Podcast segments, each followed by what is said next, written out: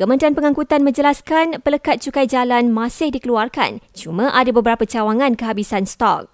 Justru ada cawangan JPJ pamer notis minta pelanggan memperbaharuinya menerusi aplikasi MyJPJ. Namun notis itu sudah diturunkan. Kerajaan juga belum lagi menetapkan tarikh mutlak bagi transisi cukai jalan fizikal kepada digital sepenuhnya. Mulai Februari lalu, kenderaan persendirian tidak perlu lagi pamer cukai jalan pada kenderaan. Sebaliknya boleh guna mod paparan digital. Dalam satu lagi perkembangan, bermula 15 September, individu yang mahu mendapatkan lesen kereta atau motosikal hanya perlu menduduki satu ujian teori. 24 murid, 2 guru dan 2 pekerja kantin di SK Sungai Tiram Johor alami pening dan muntah semalam.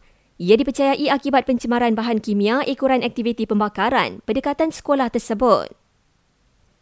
Bermula kemarin, di BKL tukar nama laluan bagi perkhidmatan bas Go KL daripada warna kepada model nombor. Ia bagi mudahkan penumpang mengingati nama laluan berbanding penggunaan warna yang dilihat rumit dan mengelirukan. Dan di JB, seorang lelaki ditahan kerana memandu secara berbahaya dan memaksa polis mengejarnya sejauh 15 kilometer.